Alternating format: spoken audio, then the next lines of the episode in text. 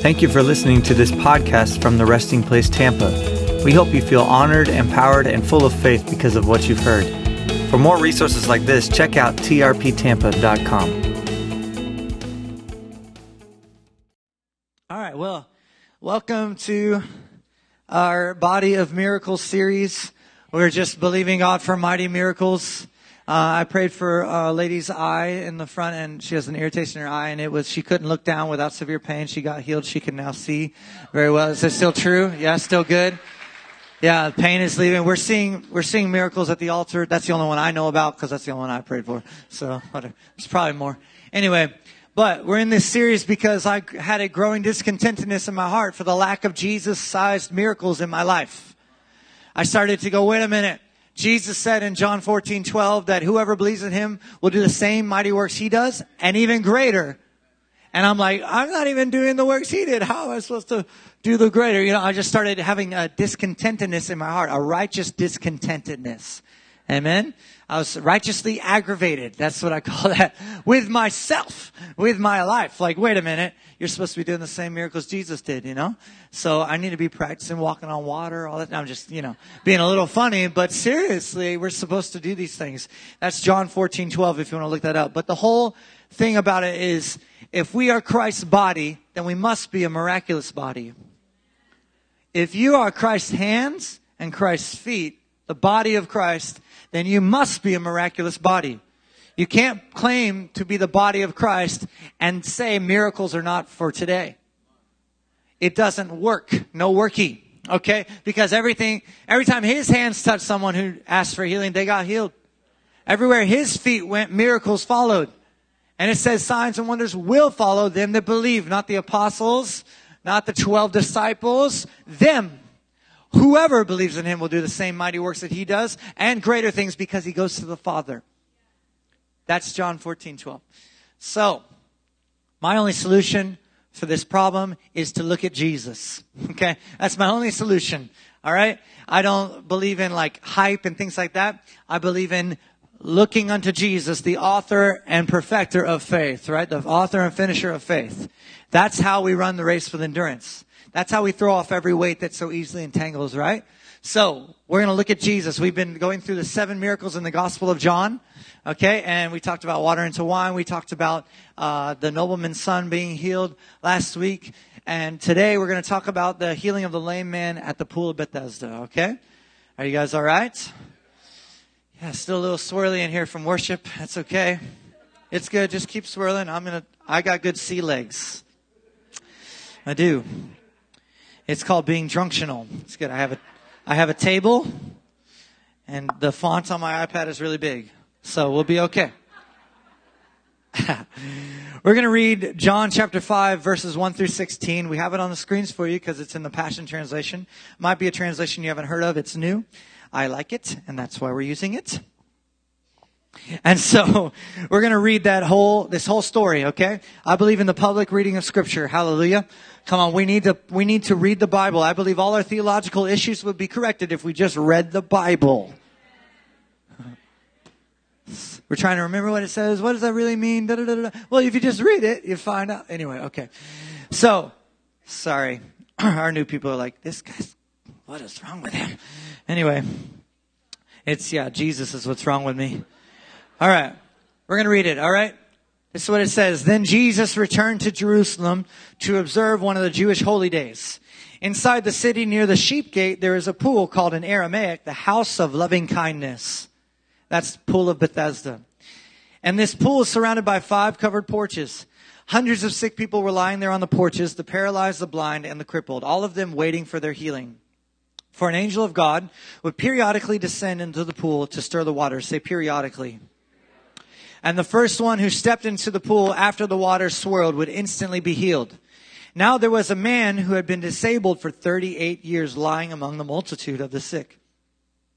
When Jesus saw him lying there, he knew that the man had been crippled for a long time. So Jesus said to him, do you truly long to be healed? The sick man answered him, Sir, there's no way I can get healed, for I have no one who will lower me into the water when the angel comes. As soon as I try to crawl to the edge of the pool, someone else jumps in ahead of me. Then Jesus said to him, Stand up, pick up your sleeping mat, and you will walk. Immediately he stood up. He was healed. So he rolled up his mat and walked again. Say that really happened. This isn't a parable. That really happened. Come on. Now this miracle took place on the Jewish Sabbath. Say, uh-oh. when the Jewish leaders saw the man walking along carrying a sleeping mat, they objected and said, what are you doing carrying that? Don't you know it's the Sabbath? It's not lawful for you to carry things on the Sabbath. That's exactly how they said it. I promise you. He answered them, the man who healed me told me to pick it up and walk. What man? They asked. Who is this man who ordered you to carry something on the Sabbath? But the healed man couldn't give them an answer, for he didn't yet know who it was, since Jesus had already slipped away into the crowd. I love that. This is a moment where he's known as Jehovah Sneaky. Okay? Watch out. Jehovah Sneaky might get you in your chair right now. We'll see. I hope he does anyway. he had already slipped away into the crowd. A short time later, Jesus found the man at the temple and said to him, look at you now. You're healed. Walk away from your sin so that nothing worse will happen to you because sin hurts. Then the man went to the Jewish leaders to inform them, it was Jesus who healed me. So from that day forward, the Jewish leaders began to persecute Jesus because of the things he did on the Sabbath. Amen. Amen. What I love to do is look into these stories to find revelatory pictures. Because when God speaks, He creates. This is the Word of God and He's speaking and painting a picture for you and I. This is more than a historical account, even though it is historically accurate. That really happened. Say that really happened. Even though it really happened, it doesn't mean we just read it and go, wow, that was nice. That was amazing. We need to get, we need to be revealed in the spirit of our minds by these passages. His words are spirit and they are life. Okay? The letter kills, but the spirit gives life. And so you should be enlightened by the life of the word if you're reading it to find life. Let me say that again. You should be enlightened by the reading of the word if you're reading it to find life. If you're reading it to check off a box for your Bible study group, you might not find very much life. But if you're reading it to encounter the author, if you're walking through the door of the word to enter the kingdom, if you're taking care with the original FaceTime, you're going to find life because in him is life. And Jesus even said to the Pharisees, you search the scriptures because you think in them there is life, but life is standing right in front of you and you do not perceive it. So you absolutely can read the Bible and feel dead on the inside afterwards. Yes, you can. It's all about the motive of your heart. Amen. And so when I look at this story, I see pictures that bring life to me. And I want to share those pictures with you. Is that okay? All right. So I'm going to have to go really fast. All right, this is straight meat, no potatoes, nothing. So just we first the people in first will tell you it.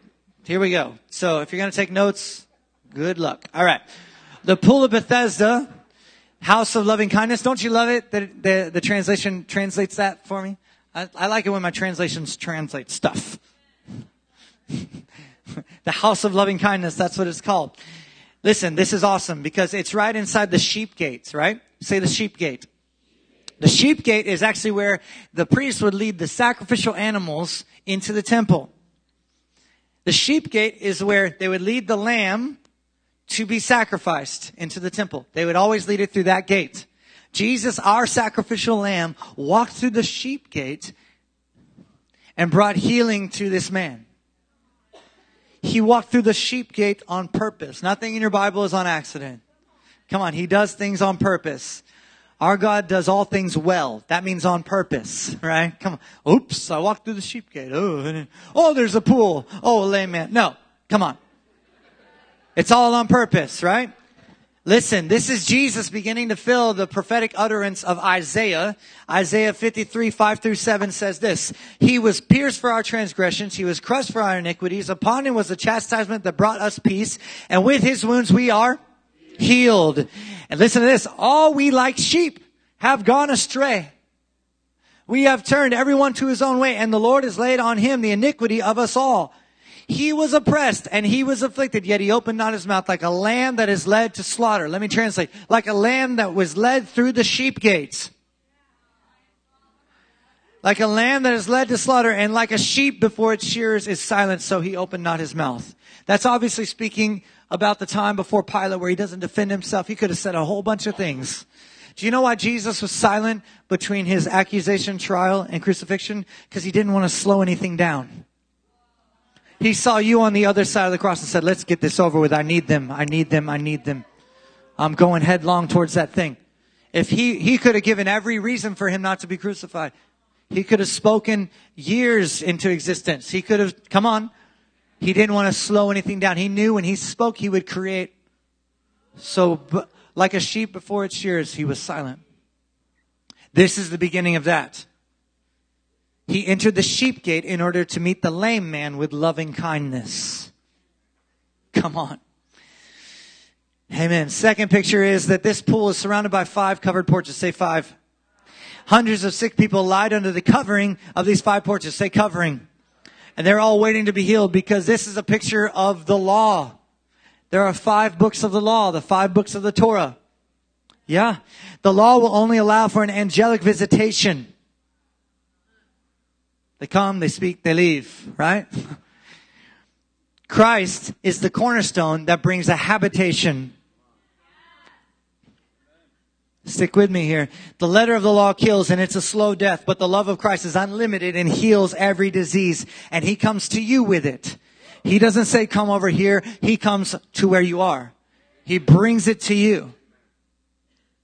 He's the living Torah. He's the Torah on two legs. He's the fulfillment of the law. Amen. He says, I not come to abolish the law, but to fulfill it. The law and the prophets. I've come to fulfill it. Say fulfill it. Slow that down. Fully fill it. Yes. So in spirit, in the spirit, Christ walked in and fully filled those coverings so as to create a foundation. Check this out. There are coverings. The spirit, the cornerstone of God was rolled into that place and there was no gap left between the law and the people. He fulfilled it and created a stepping stone for the lame man. He filled up every low place. He filled up all the space between man and God. The coverings became a foundation because the foundation stone was rolled into the pool. He created a firm foundation. This is what true apostolic ministry does. It always gives people a lasting hand up, not a momentary handout. True apostolic ministry gives a lasting hand up, not a momentary handout, not a band-aid, not a shot on Sunday morning so you can get through the week. This is what Brian Simmons says in his footnote uh, concerning this verse. He says, I just wrote it because it's so good. Under the shelter of religion, there are sick and lame and blind who can't be healed unless they do the work and step into the pool. They are helpless and hopeless so very near the sheep gate. But Jesus has none of the law's requirements to put upon us for our healing, only to believe in the one who is greater than angels. That's it. That's it. It's belief. The work of God is to believe. John 6, 29. Because an angel would periodically stir the waters, right? Now, let me, let me ask you if this sounds familiar. There would be moments of divine activity that the people would wait for and then fight to be first to experience. He said it. There were moments of divine activity that people would wait for and then fight to be first to experience. Let me translate for you. Bethel's coming to town.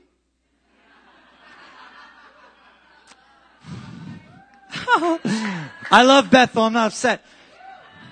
I gotta be at the right place at the right time or I will miss my day of visitation. Old covenant. Old covenant. This situation calls for the first to receive a blessing, but Jesus says the last will actually be first. You don't need to be in the right place at the right time. He is all time and place. Angels visit, Christ comes to stay. You need to move from a visitation mindset to a habitation mindset. A habitation, say habitation. You shouldn't even come here for a visitation. You understand? You should bring the habitation of Christ wherever you go. Thank God we come together. I'm not upset with the gathering of the believers. It says, do not forsake the gathering of one another, even as you see the day fastly, quickly approaching. It says, don't forsake the gathering. I'm not upset about the gathering. Amen. But we can't hope for a, a divine visitation. You know what? You're the bride of Christ, not the concubine of Christ, waiting for a moment with the king. Oh, I hope he sees me. I hope I'm wearing the right everything when he comes by. Here comes Jesus.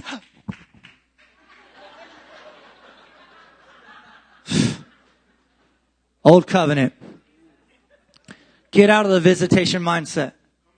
Move into a habitation mindset. John 14, 23, Jesus said, whoever loves he and the Father, he and the Father will come and make his home in them. Jesus is a homebody. He likes it in there. He's got his favorite couch spot. It's well worn. He's got his favorite, you know, clicker and, you know, he's not going anywhere. He promised to never leave you, so he won't. Amen? What more do you want? You want angels? You want to command angels and experience? I'm okay if angels show up, but I really don't need that. I'm the habitation of the Most High. You're the habitation of God. You don't even need me to pray for you. Just say, come on out. Come out, come out wherever you are. you don't need a visitation. You have a habitation. Jesus was, you understand the gospels are the transition point from the old covenant to the new covenant, right? It's the transition point. Some things ended at the cross. Some things passed through it and some things began at the cross. You need to figure out which one of those your prayer life is. Hallelujah. I love it when it gets quiet. He, this guy was disabled for 38 years. Say 38 years. Now, that number is important because that's the exact amount of time that it took for the unbelieving generation of Israel to die in the wilderness. Yeah. Deuteronomy 2.14 says, from the time of our leaving Kadesh Barnea until we crossed the brook Zered was 38 years until the entire generation, that is the men of war, had perished from the camp as the Lord had sworn to them. The ones who did not believe the report of Caleb and Joshua, the ones who didn't believe that God's promise was enough for them to enter in. They had to die in the wilderness. Unbelief can't be counseled. It's got to die. Just got to drop dead in the wilderness. This guy being 38, year, 38 years lame is for me is a revelatory picture. Again, this is more a histo- more than a historical moment. This is a revelatory picture. It's a picture of your human effort having no real life giving properties. You can try and try and try and not, you know, have you ever strive and strive and strive and even in prayer and things like that and nothing happens? Well, it's because it's sometimes rooted in human effort. We have to receive every part of Christ's life by faith alone. Say faith alone. The Israelites saw with their natural eyes an impossibility and gave up, falling into unbelief and over 38 years dying off in the wilderness. The only thing God wants you to do is believe. That's it. He's made it so simple, we can't stand it. This thing's way too simple for us well learned folk. Way too simple for us adjusted first world people. Yep. It's simple. Just believe. Uh, we had a workshop here. Tracy Irwin down the front. She did an amazing job with the prophetic workshop. And she dropped this one liner on me that almost knocked me out my chair. She said, You can hear God and not believe Him. I was like, Boom! That's right. Heard God a bunch of times and didn't believe a word coming out of His mouth. Amen? Anybody with me? You've heard God and not believed? Come on. Right? Yeah. He can speak and he can create your capacity to carry what he's speaking, but until you believe it, nothing will happen. Belief happens in the heart. Amen. Okay. Jesus actually shows an example of what we would call a word of knowledge. I love that. I just like that. I lead a supernatural school. We teach people this stuff. So I feel like needing to defend some of these things like words of knowledge. I don't read the words words of knowledge in the Bible anywhere. Well, neither are airplanes, the word airplane is not in the Bible either, but you use that, or cars or cell phones. Hello? Australia is not in the Bible. Does that mean it doesn't exist? I mean, Hallelujah. Jesus supernaturally knew this guy had been crippled for a long time. This is an example of a word of knowledge. He was completely God, but completely man, and he's our example on how to walk in relationship with the Father. You should expect to have supernatural knowledge about those around us in need. It's a result of being in relationship with Him who knows all things. Are you following me? We've been given the mind of Christ. A lady was walking out on the way out and I literally knew she was in pain. I said, are you in pain? She said, yes. I said, you have night terrors? She said, yes. I said, may I pray for you? She said, yes. That's how it works. Supernatural knowledge, words of knowledge. It's not, you're trying, I'm going to have a word of knowledge now.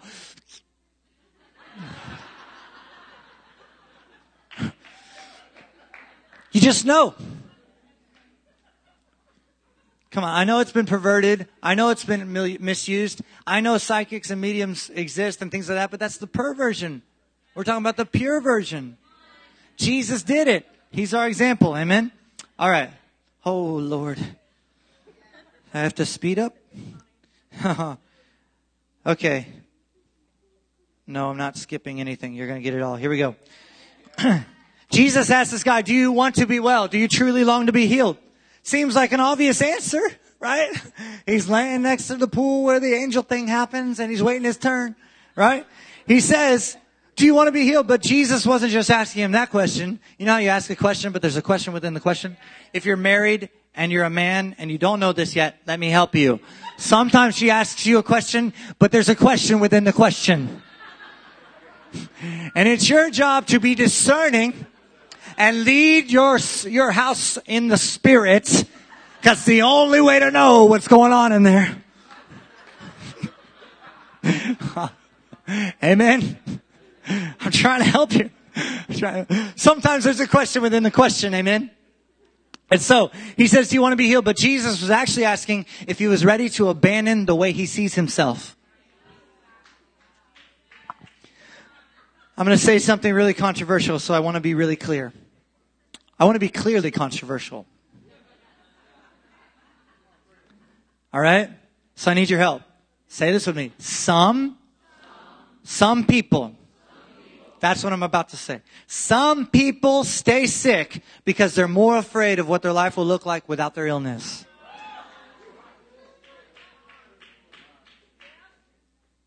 You can easily get your identity wrapped up in that diagnosis. Some people, say some people, do not want to be well. It's the truth. If they get well, they no longer get that check in the mail and they have to go get a job. Let me hit something a little closer home. If they get well, they never, they no longer get that sympathy at the family gathering. They no longer are out from the responsibilities of their family any longer. They actually have to step up and contribute. Scott's talking about this in February, so I don't want to steal all this thunder. This is just a setup, okay? But their life situation would be so drastically different, and it's an unknown, right? Like, it's unknown, so they choose the comfort of the known. Jesus was testing this man's heart to see if he was ready to gain an entirely new identity. He would no longer be the crippled man. You understand? He, everything would have to change. Now here's another really interesting part about this question. The Greek phrase is actually not in the future tense. Do you want to be well? It's not in the future tense. It's actually in the, in the present infinitive aorist. I can't say that word. I don't know. Uh, some grammar thing. Anyway, the thing you need to know is the grammar of the Greek actually indicates something that has already been accomplished and is presently available. The lamb already entered through the sheep gate, you guys. You can literally translate this Are you convinced that you're already made whole? That's a legal translation of what Jesus said. Are you convinced that you're already made whole? Are you convinced? Come on. This now, I want to be very clear about this. This is actually different from the miracle previously. Last week, remember John 4 verse 50? He says to the, the nobleman, he says, your son will live and not die. That was in the future tense, right? So in the previous miracle, Jesus said something will happen soon. In this miracle, he asked the guy if he believed it already had happened. Okay? Listen, John 5:19, later in this passage Jesus says, "I only do what the Father is doing and say what the Father is saying." You need to hear this. Endeavor to never default. Endeavor in your heart to never default. Oh, I prayed this way once. I'm going to try it again. the cookie cutter thing is actually hurting people and cutting them, not healing them, okay? You, there is no cookie cutter solution. Jesus didn't default. There's no defaulting in the kingdom. We want a formula. God wants a relationship. This harms people because then we come up with really dumb, trying, really dumb theological positions like, oh, I need you to agree with me. Let me ask you a question. How much agreement did Lazarus have? Just gonna let it. The doctrine of agreement, it totally breaks down in the Lazarus story. Homeboy was dead. How does he agree with anything? This is what happens. We use our formulas, we use our systems, and we forget the spirit. We use our cookie cutters, and then we come up with excuses why it didn't work. We say, oh, you just don't have agreement. You don't have enough faith. That is damaging the move of God in the earth. It's not helping. Please stop. Jesus always blamed the one who was praying if it didn't happen. So all you're doing is shirking the responsibility that Jesus is trying to give you. And my point is, you can't default. You, you can't use this story to be like, okay, anyone who's sick, I need to say, do you believe you're already well? Don't say you're sick. Do you believe you're already healed? Do you believe you're already healed? Do you believe you're already been made whole? That's just another default. That's just another system that Jesus never had. He did what the Father was doing. He said what the Father was saying. We cannot default. Amen? Say, I'm not going to default. Moving on, Jesus told this guy to take up his sleeping mat on the Sabbath. I think that's hilarious. On the day of rest, Jesus commanded him to put away his method of rest and enter the rest of God. Listen, there's a man-made rest that actually doesn't release life to you. And you may be thinking you're resting in faith, but you're actually resting in your comfort zone. You may think you're resting in faith, but if it doesn't produce life, if it doesn't rejuvenate you, you're actually just in what you know to be comfortable. You don't necessarily want to be well. I said necessarily.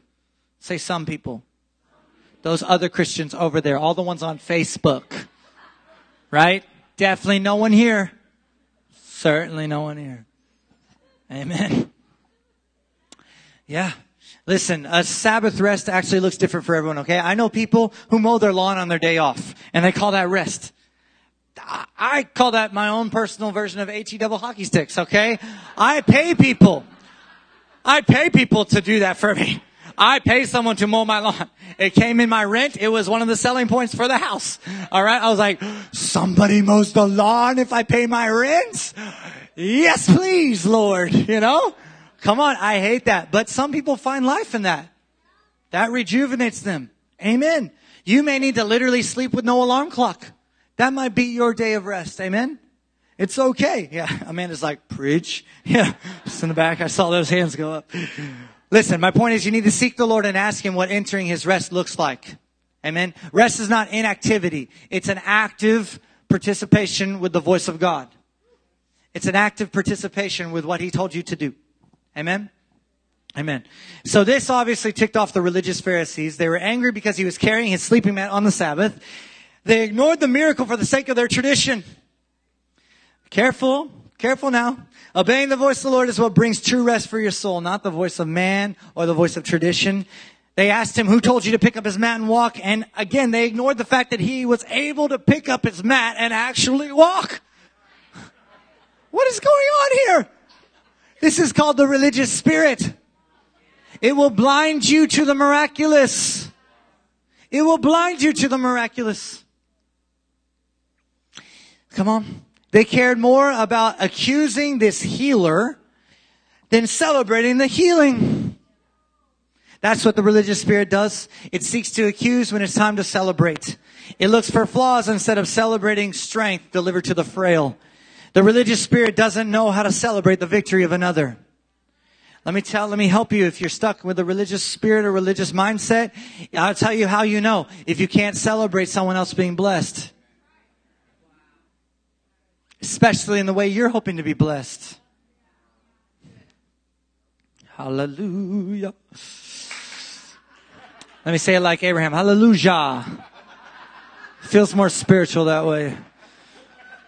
Anyway, listen, this is great. The formerly crippled man didn't even know who to give credit to for the miracle. He didn't even know who to give credit to. Jesus didn't seem all too concerned with telling the man who he was.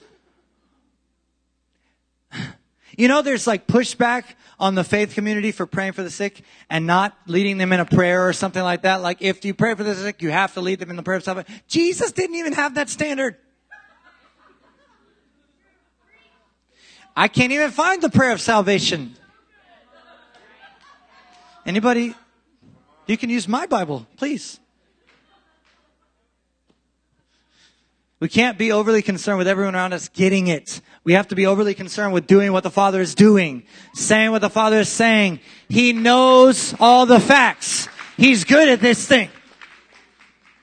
Jesus didn't have him pray a prayer. He didn't have him confess his sins. He didn't have him go through a religious ritual of any kind. He simply healed him and just walked away.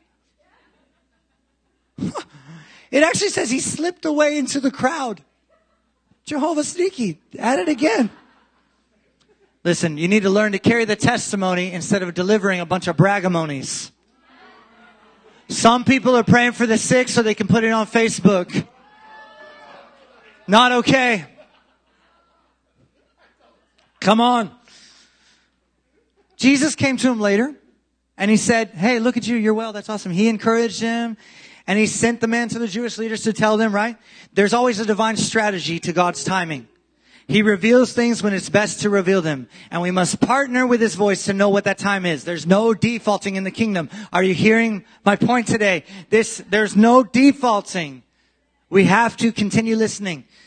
One time, I, I, I'm not saying you shouldn't share a testimony. One time, I pray, I was in line waiting for the healing meetings to start, and we are all around the, the building. We were wrapped around the building because it was there was a line to get in the building, and I'm in line with this guy. He's stuck with me, you know, kind of like people on airplanes. They're just stuck there, so you know they're gonna get Jesus. Anyway, he's sitting there, and I say, "Hey, do you have any pain in your body?" He's like, "Yeah, I had an operation, car wreck, my neck. I can't put my ear to my shoulder. I can't move my neck that way." He's like doing this. And he's like, and it's in a lot of pain. I have to take crazy pain meds. It's like, can I pray for you? I prayed for him. He got totally healed. And he went, I can do this now. It was, it was crazy. Crazy. Miracle. Okay. And I felt in my spirit it was time to testify. And I was confused by that. I'm like, there's no, this is not, we're not in the meeting yet, Lord. We're outside the building. You know, don't you have like some GPS on me? Don't you know where I am? It's not time to testify yet. And he's like, testify. So I just said to the guy, hey, would you, you want to testify? He's like, yeah. And he just walks out to the crowd and he like looks at me to the, he's looking at the line. He looks at me and I walk up to him like, hey, everybody, check it out. This guy's neck just got healed. And he tells them what happened. And everybody claps. It's just the line, you know? And I'm like, does anybody else have pain? And five people come walking out. And I stand there. I'm like, you should pray for these people. I'm like, I'm just like flying by the seat of my pants. I'm like, if you want to see a miracle, come out here and pray for them. They're like, what? Will we lose our spot in line? I don't know what's going on. I thought the meeting was inside the building. I don't know what's going on. I'm just following the Holy Ghost. It's like a, like a crazy goose chase sometimes, wild goose chase sometimes. They're looking at me like for instructions. I'm like, just pray. Somebody pray. Four out of the five of them got completely, totally healed. That was crazy. One of them didn't. One of them didn't in that moment. I'm okay to tell you. And they prayed and then I prayed and it was like, nothing. Okay. I don't know. God knows what he's doing. Come on. I tell you that just to say I'm not against testimony. We testify to miracles. We do that. I'm just saying do what he's doing. Present tense. This is, I wrote a book about this called Living in Dependenceville. This is not an ad. This is a life call. Please stop defaulting. Please get a listening ear. Please endeavor to check with the master. Stop running around without marching orders. Stop it. We need people yielded to the Spirit of God. People with a listening ear who will only do what he's doing, no matter what it looks like. Sometimes Jesus spit in the mud, made mud for the guy's eyeballs and healed him. I'm not spitting in the mud and making mud for anybody's bad eyes until Jesus tells me to. Hallelujah. Right? Come on. We need to listen and do what he's doing. All right, final point. This is the beginning of the Jewish leaders' persecution of Jesus, right? For the things he did on the Sabbath. This is what got Jesus in more hot water than anything else. Are you ready? Disrupting religious routine. That's what got him in more trouble than anything else. Be careful not to quickly react when your spiritual schedule is interrupted. Be careful not to react in anger when your Christian calendar is challenged. Uh huh. We expect it at this point in the gathering, oh, here comes that song. I'm about to get the goosebumps. Thank you, Jesus. Come on. Oh, come on. I'm trying to help. We can't, we can so easily fall into these empty routines. You think you don't have routines, but you do. We're creatures of habit. Part of being a habitation is having healthy habits. I'm not against it. But when you look to the habit to be your source, something's wrong. Any system not in submission to the Spirit of God is pure evil. Any system not in submission to the Spirit of God is pure evil because it replaces the Spirit. Don't do it. God loves divine disruption. I think he actually really likes it. I think it's his favorite thing to do. He's like, oh, they made a box for me. Gabriel, come here. Look at the little box. Michael, the archangels, you know what I'm talking about? Like, they think I fit in there. Ah. Woo! Hey.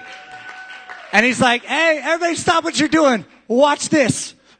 Explodes the box. I think it's his favorite thing to do. It's like, it's so cute. It's like you pray the same way five times, number six, it doesn't work. And he's like, yeah, I know.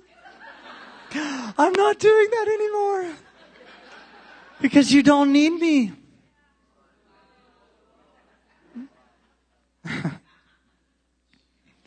God wants a relationship, not a ritual. I don't have time to read them, but write these down. Isaiah 1, 11 through 17. He actually goes on to say, I hate your rituals. He says, I hate your worship because it's not rooted in love. It's rooted in empty routine. He does. He actually says, I cannot bear, endure iniquity and solemn assembly. Let me, he needs one or the other. He can't deal with your sin and with your solemnness at the same time. He just can't. He's like, I can't. I can't deal with it. He says, stop bringing me this stuff. He said, I'll hide my eyes when you pray. I can't stand it. This is Isaiah 1, 11 through 17. Isaiah 58, 5 through 8, he goes on to say that even the fasting and all this stuff, the way you go about fasting and everything like that is tiresome to him. He can't stand it. He hates it. What's my point? God hates empty ritual. He hates empty ritual. I'm not saying that habits are bad. I'm not saying that it, uh, spiritual disciplines are inappropriate. I'm saying he hates empty ritual. He wants a personal relationship. He's a God of order, not of chaos. Some people think freedom means no boundaries. Wrong.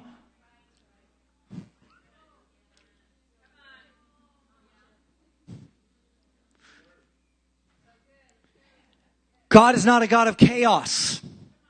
That verse means instability. You understand? When there are no boundaries, there's no stability. Let a kid have no boundaries, see what happens.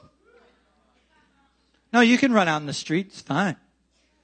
Play in traffic, great. That's evil. It's not a good father. He puts boundaries on us for our benefit. And when it's when you run past the boundary he set up that you get harmed. I don't need your boundary. Bang. And then you're like, God is punishing me. No, you are punishing you. The wrath of God is on display in my life. Well, his wrath is just letting you have your own way. That's what it says in the book of Romans. He handed them over to their own desires and relented. Let them have their own way. Like, okay, you, that's going to kill you. Fine. I'll be here to heal you. Hmm. Let me tie a bow on this because I'm already running behind. Are you ready? I'm going to give you some just wrap it up with these statements. Are you ready? Are you okay? I told you it was a lot. Sorry. I'm just trying to obey the Lord, you know? God is the one who initiates everything. You don't pursue God, He pursues you. He comes in through the sheep gate and meets you with an ocean of loving kindness. God does not want to cover you. He wants to cleanse you and hide you in himself. The law made provision for our sins to be covered, but the fulfillment of the law made provision for us to be cleansed by his love. The blood of Jesus is a cleansing, not a covering. It's a cleansing. We are cleansed from all unrighteousness. Okay. We are the habitation of God, not those who wait for a visitation. We are the bride of Christ, not the concubines, concubines of Christ who beg for a moment with the king. No matter how hard you try, the only lasting healing will come from His hand and His way. Unbelief had to fall dead in the wilderness, and so you must choose this day whom you will serve, life or death. God has provided every healing, say every healing, in the sacrifice of Jesus. It's His wounding that heals us, not our blood, sweat, and tears. It's His willing that heals us, not our prayer meetings, fastings, or Bible readings. It's His wounds that heal us, not our blood, sweat, and tears. The true rest of God comes from obeying His voice, not the voice of man. We need to be willing to let God reveal the mighty acts of His people at His time and in the right setting. Otherwise, our testimonies will just turn into bragamonies. Finally, the religious spirit will blind you with the, with the desire You'll be blinded by the religious spirit with a desire to accuse others instead of celebrate the work of God. That's what it does. The religious spirit blinds you with the desire to accuse others instead of celebrating the work of God. Pure and undefiled religion takes care of widows and orphans and keep yourself from being defiled by the world. That word there for the world is the system of the world, the way of thinking of the world. That's James 127. So there is a pure version of religion. I'm very religious. I'm going in, in three weeks to Israel and we're going to care for widows and orphans. What we're going to do. I do that every year. Religiously.